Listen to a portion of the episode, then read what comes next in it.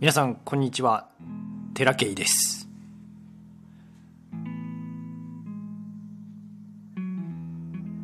今日は話したいんですけど話したいことがあったんですけど全然あの頭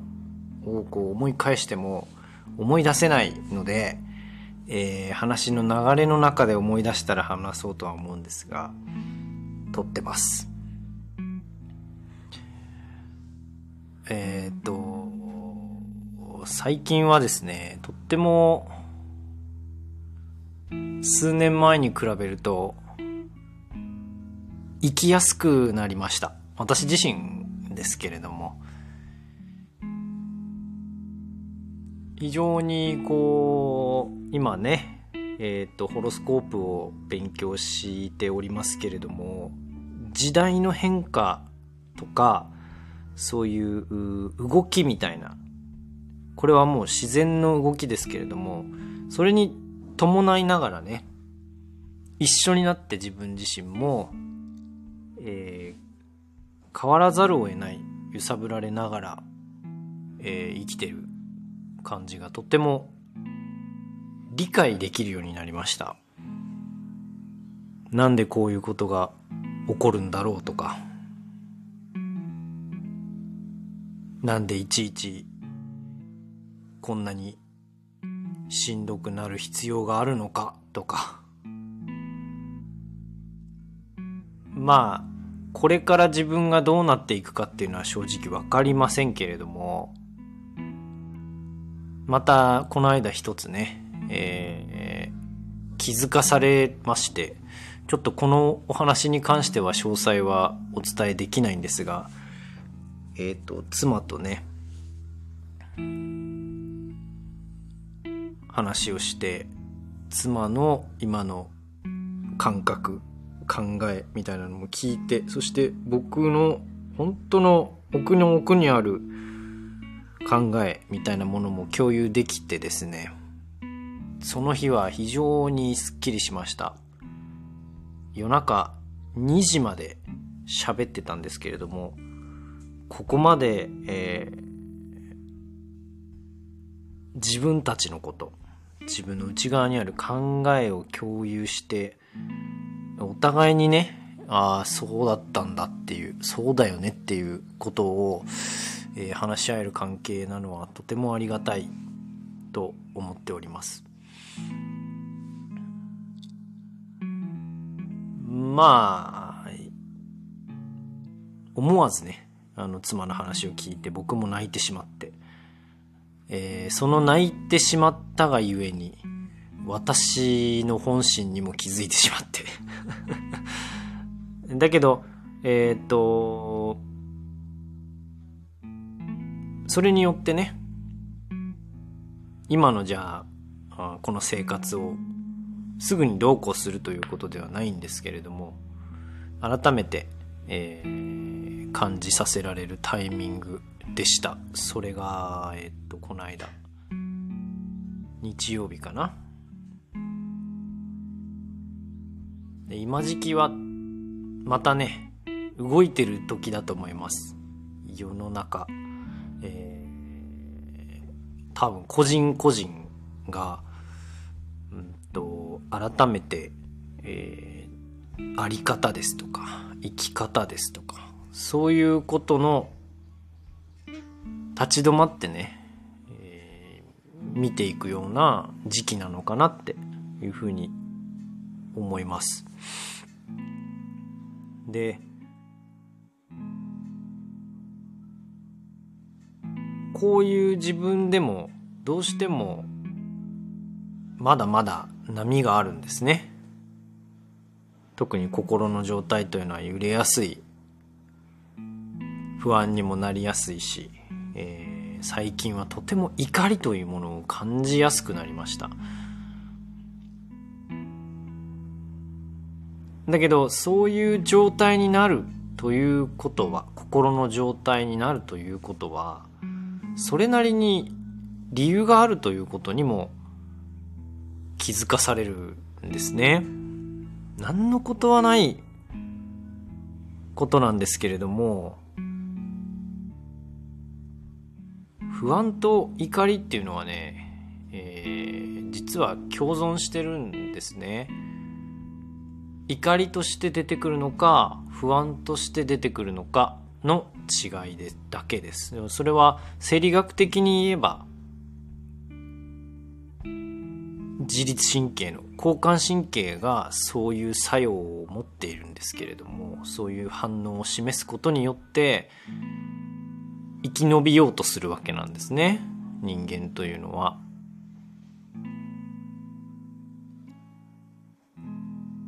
だからそこに瞬間的に振り回されている。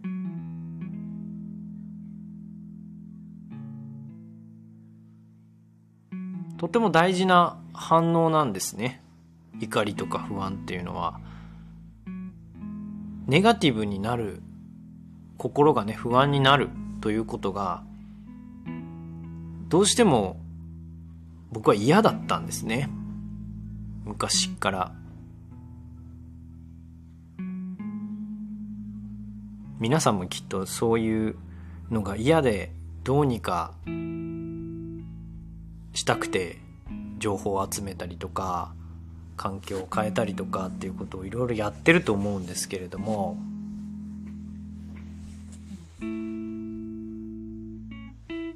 本当に大切なことは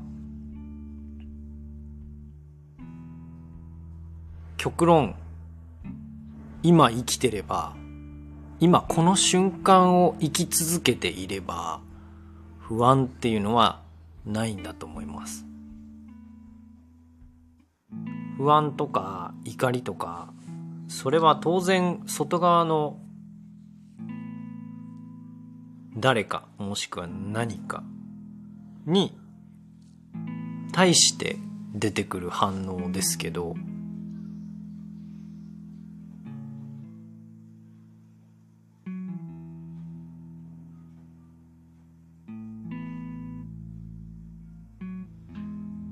そこに原因があるように思えて、原因はそこにはないんですね。で、これを聞いた時に、まず僕がやったのは、内側に原因があるんでしょっていうことなんです。内側に何か問題があるからそういうふうな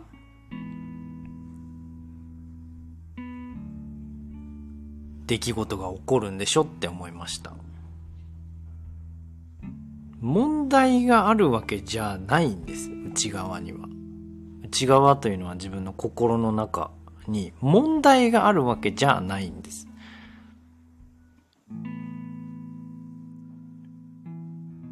心っていうのはその状態で完全です。ただの反応なんですね。不安とか怒りとかっていうのはただの反応なんです。どういう時にその反応が出るのかというと今現在という状態から逸脱した時に出ます。これはものすごい僕も納得している理論です。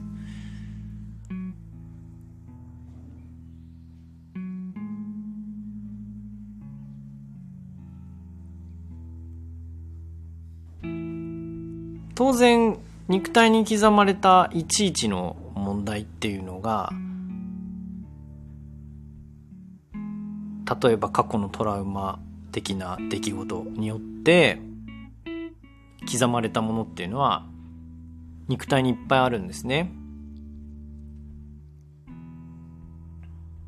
それを同時に解放しながらの反応ですけれども反応というか対対応ですけれども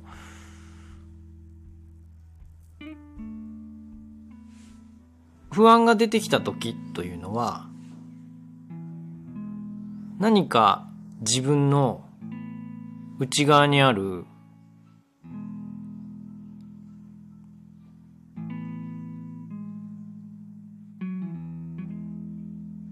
かさぶたみたいなもの。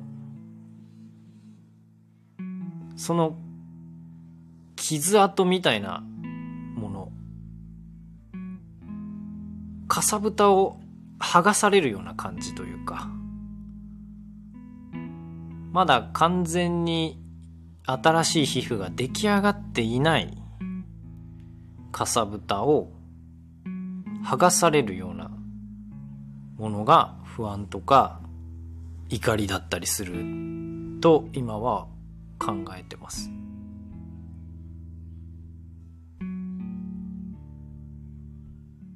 で、まだあるんだぞっていうことでもあるんです。だから、その傷自体を癒そうねっていうことの現象でもあるんです。不安とか怒りというのは。ただ、この不安とか怒りが出る時っていうのは傷を浮き彫りにするというのもあるんですけれどもそれとね、まあ、もう一つなのか同時なのかちょっと分かりませんが先ほど言ったように今というこの連続したコマ。の。どこにもいなくなってしまった時に。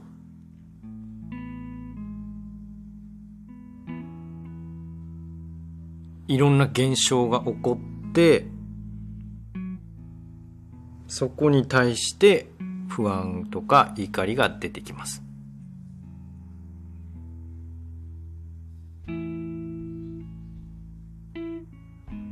今って何ですかっていう話なんですけど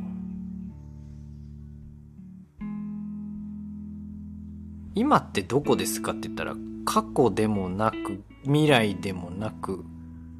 誰かでもないという瞬間です。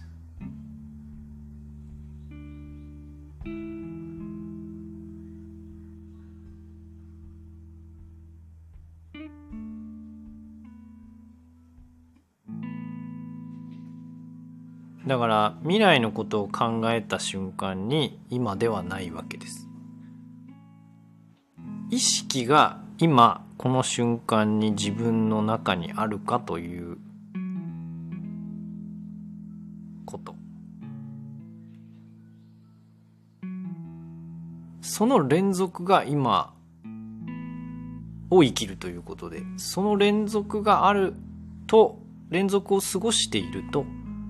不安は本当に感じません。不安も怒りもね。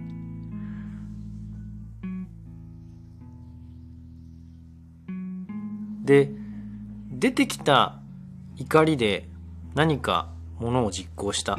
出てきた不安で何かものを実行した。そして例えば一見失敗したかのようにも見える。反射的にやってしまったこと。これも別に悪いことじゃないですその結果として修正されたわけです何かが軌道修正されたわけです。で、その出来事からまた新たな一歩を踏み出すことによって結果的に過去のかさぶたを剥がしたところが癒えていくわけです。かさぶたを剥がしたまんまにするとまたかさぶたができます。過去を癒すということは行動を変えるっていうこと、過去と同義な気がします。思考を変えるっていうのはなかなか難しい。ただ、行動を変えるのも難しいんですけれども、行動を変えて、結局考え方が変わるので、いつもだったらこうしてたけど、今回はこうしたということによって、例えば経験したことのないことをしたわけじゃないですか。そうすると、今までのずっと同じところを回転していたものが、急に道を変えてまた別なところに行って別な回転を始めるから変わるんですね。まあ、回転という表現がその皆さんにどこまで届いているか分かりませんけれども何かずっと同じところをぐるぐるぐるぐるぐるぐる回っていた人が何か怒りとか不安とか悲しみみたいなものをきっかけにして別な別な場所で回転をする。別な場所に移動するということが起こります。場所っていうのは物理的な場所ももしかしたらあるかもしれません。転居とか。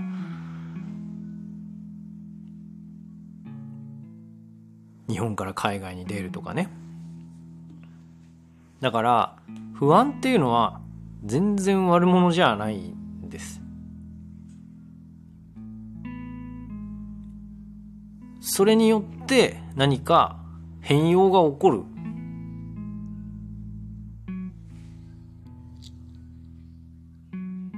ずっと僕はその不安というものを消し去ろうとか何か落ち着かせようとかそういうふうに思ってたんですけど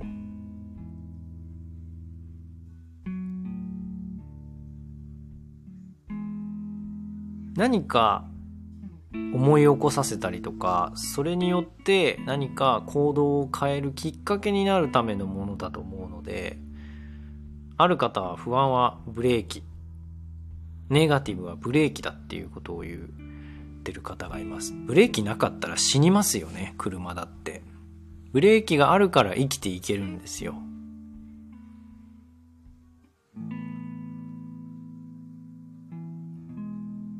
どうしても僕は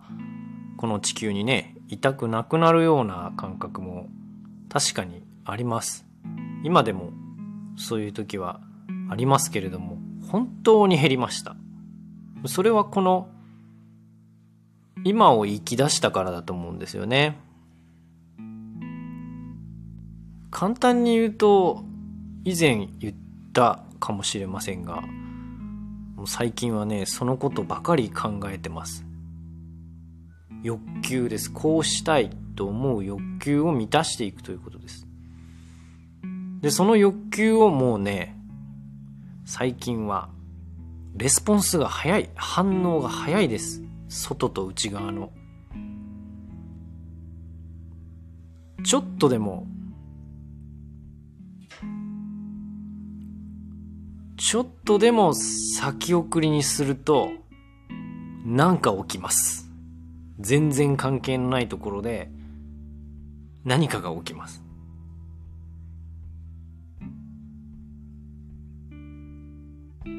で何か理由をつけて焦って何か行動しようとしてしまうと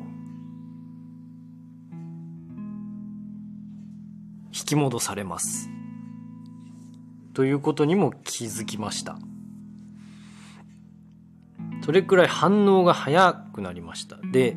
反応が早くなるということはどういうことかというとたまらないということです。エネルギーが。常に流れているということですね。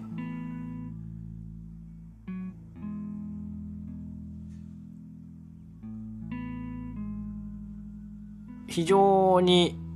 うまくできてるなとこの世の中思います。何か心の欲求を満たすことをしなかった場合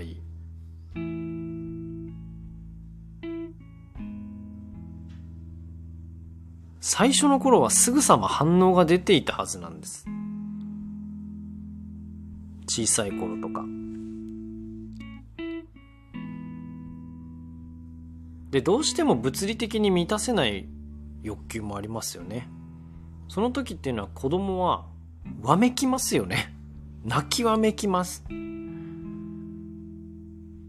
それで解放してるんですね。泣くということは非常に解放する力が発生するんです自分の内側のエネルギーを溜まったものを爆発させる時にも使えますし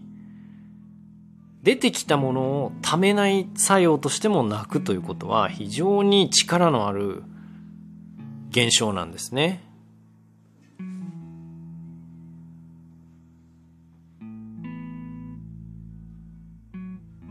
そうやって子供は泣くかな悲しいのか嫌なのかわからないけども泣いて解放します。だから例えば体をぶつけて痛い泣きます。でも泣き止ませようとする人が結構います。これは非常に怖いもったいないことなんですね。泣き止ませようっていうのはうるさいからです。結果的には。大人側がうるさいから泣き止ませようとしてあやすんです。でもエネルギー的な観点から見れば肉体的にもそうですけれども泣いた方がいいんです。ほれ泣け泣けって泣かせるのは良くないですよ。泣かせるんじゃなくて泣いてしまったんだったらいいぞと。泣け泣けと。大丈夫だからっていうことをしてあげないと解放しきらないんですね。まあそうは言ってもこちらも人間ですからなかなかこうあまりにもずっと泣き泣きわめき続けられるとかなり辛いものがあります。何度も経験しましたが。そうなった時にはこちらも怒ればいいんです。直接子供たちにぶつけなければね。でぶつけちゃう時もあるけど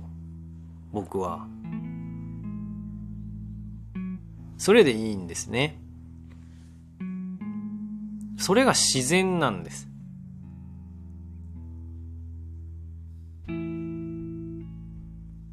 僕はアンガーマネジメントってとても大事だとは思うんですけれども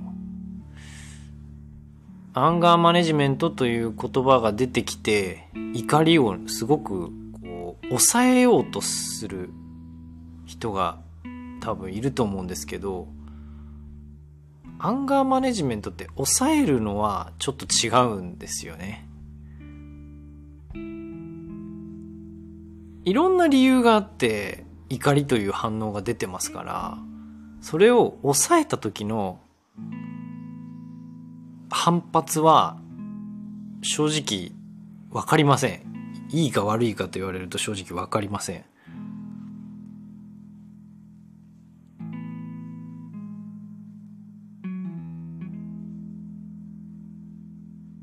で怒りが出てくるということは何かの逸脱があるわけですから自分の状態じゃないからそういうふうに出てくるというだからその怒りが出てきた時に自分に戻るための行動を取らなきゃいけないんですね。怒って怒鳴り散らしたところで何も変わらないんですよ、正直。そういう反応が出てきたということは、ある種一内側の自分のどこかに何かズレがあって、それがただただ反応として出てきて、現象として出てきているということなので内側に逸脱があるだけです。ズレがあるだけです。その反応が出てきている自分を否定しちゃう人の方が多いと思うんですよ。ネガティブなの嫌だなとかね。僕もそうですけれどもネガティブになり嫌だそういう風に反応したくないなってダメだな自分みたいな。そこを変えようとする必要は正直ないと思います。そこを変えるんだったら行動を変えた方が確実に変わりますね。で行動を変えるっていうのも照らし合わせるのは外側の基準じゃないです。完全に内側の基準と照らし合わせてください。自分がそうしたいと思ってやってるのか。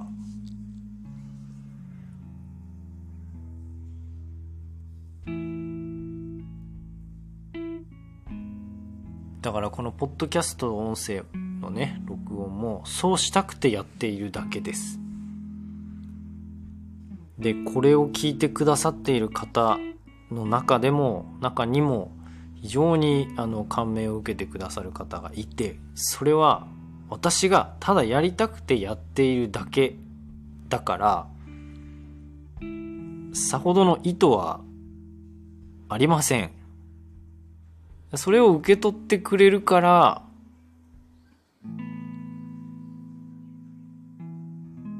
何か良い反応が返ってきてくれるんですね。こちらにもね。だから皆さんもそうしたくてするということ。そうしたくてする行為っていうのは今この瞬間の行為なんですよ。で内側ってそのまんまで完全なので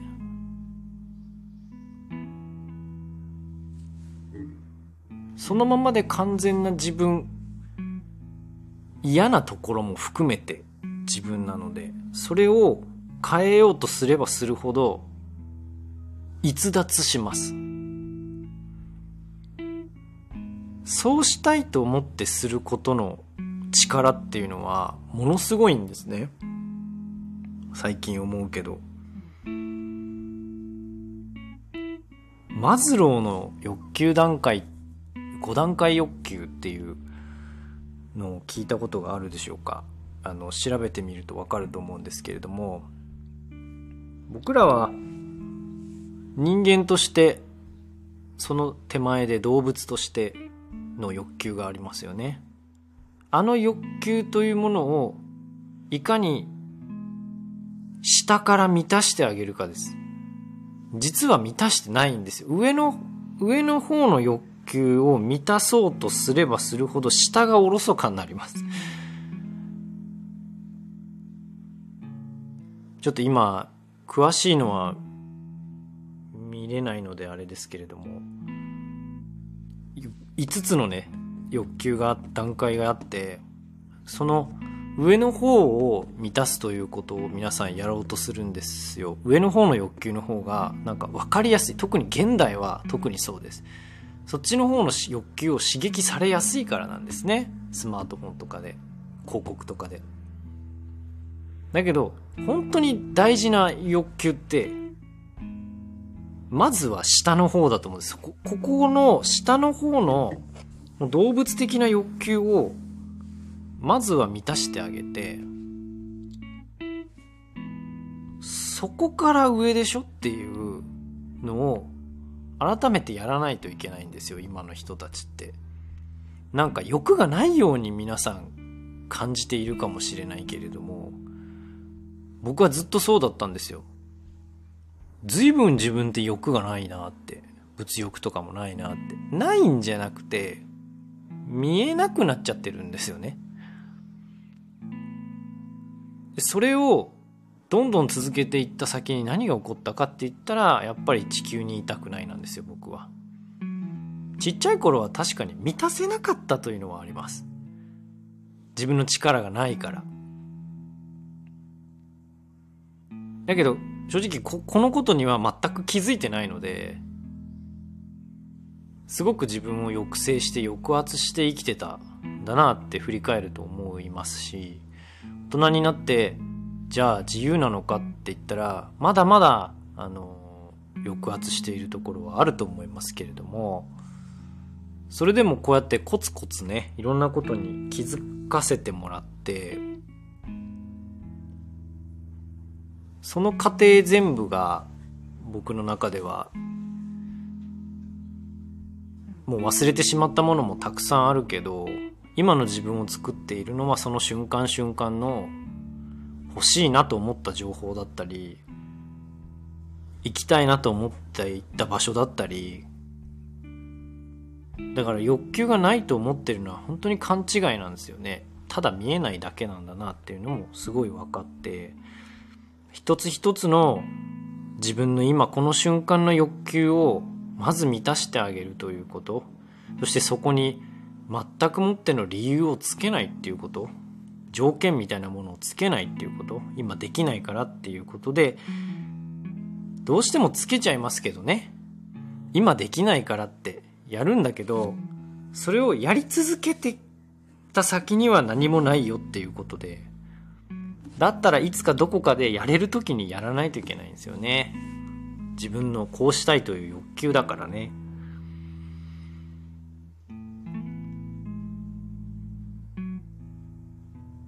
なのでちょっと取り留めもなくなりましたけれども最初の話何だったっけっていう感じで忘れちゃいましたがとにかくその生きてくってそういうことですよっていう話ですね。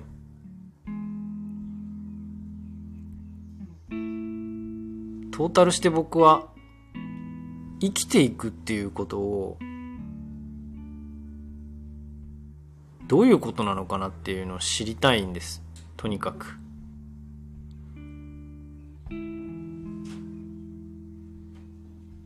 ようやく今、少しずつわかるようになってきました。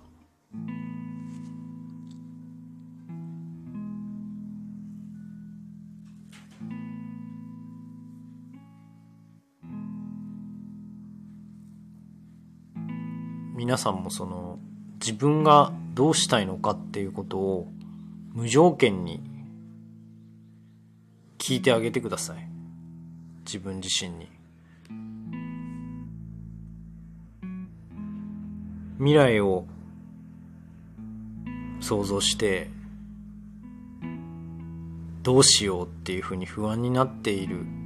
のもとてもわかります。僕もよくあることなので。その瞬間っていうのは今自分の体の中には自分はいないんですね。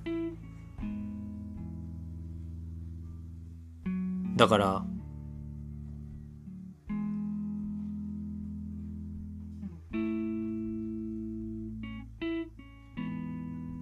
未来が不安になった時には今どうしたいっていう質問を自分に投げかけてみてください。そしたらもしかしたら本当に小さな小さな掃除したい。僕にとっては掃除したいは小さなことではないんですけれども、非常に億劫なことなんですけれども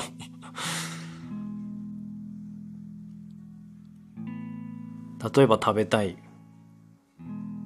例えば休みたい。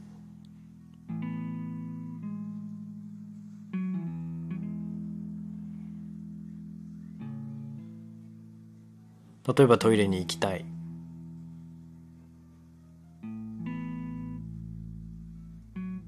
そういう一つ一つをね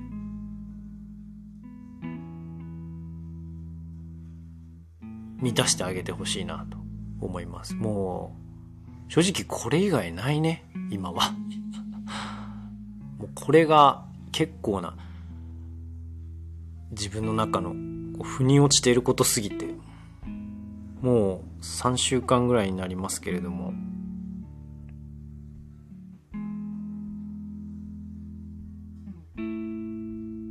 今この自分の体の中にいるということをしなかった時には必ず反応が起こるのでその秒じゃないんですけど分とか時間とかぐらいの感覚で、ウェイってなるんで で、よいしょ、よこしょっていう感じで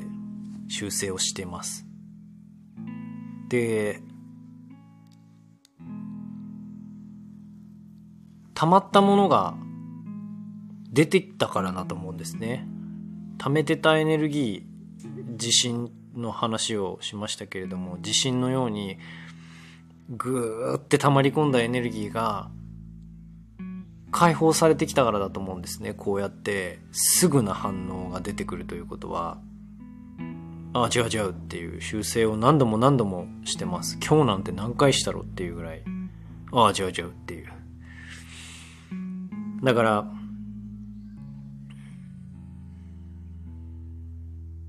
皆さんもこの瞬間を生きてほしいなって思いますね。瞬間瞬間を生きるということを、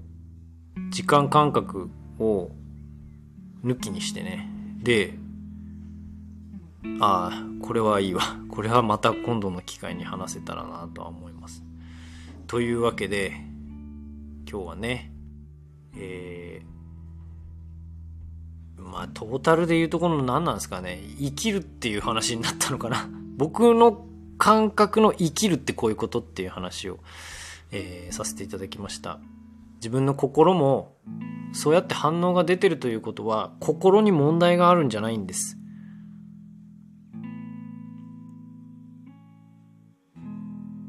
それはただのサインなのでお知らせなのでその心に問題があるわけではなくて今のある種環境がずれてるよとか考え方がずれてるよとか物の見方がずれてるよとか今自分のことを考えてますかということでそうしたいという何の純粋無垢な欲求に対して目を向けてますかっていうことだと思うんですよね。その連続が生きるっていうことなので明日を生きるなんていう話じゃないし今日を生きるっていう話でもないわけですよ。結局のところこの0コンマ何秒の今を生きるということなんですよね。もうもう過去ですからあの36分話してますけど35分目は過去ですから私にとっては。この連続声を出すということもそうですけれども連続なんですね。それぐらいの、えーと、感覚をね、えー、僕は身につけたいと。身につけつつあると。やっぱ飛んでっちゃうんで未来とか過去とかにね。すぐ飛んでっちゃうから。その時にね「おお違う違う」っていう今今っていうぐらいの感覚で、えー、皆さんもね生きてってほしいなというふうに思います。瞑想っていうのはその意識に戻すということなんですよ結局は。だから毎日毎毎瞬間瞑想してるっていうことにもなります私は。特にあの施術をしている最中というのはもう完全に瞑想ですね。今この瞬間の感覚にを研ぎ澄ませてるしその0コンマ何秒の世界をずっと追いかけてるのでこの連続というものを皆さんもね、えー、体験して今この瞬間という感覚をね噛みしめて生きてってほしいなというふうに思います。本当に取り留めもない感じになりましたけれども。またこんな感じで話そうと思いますのでお付き合いください。またね。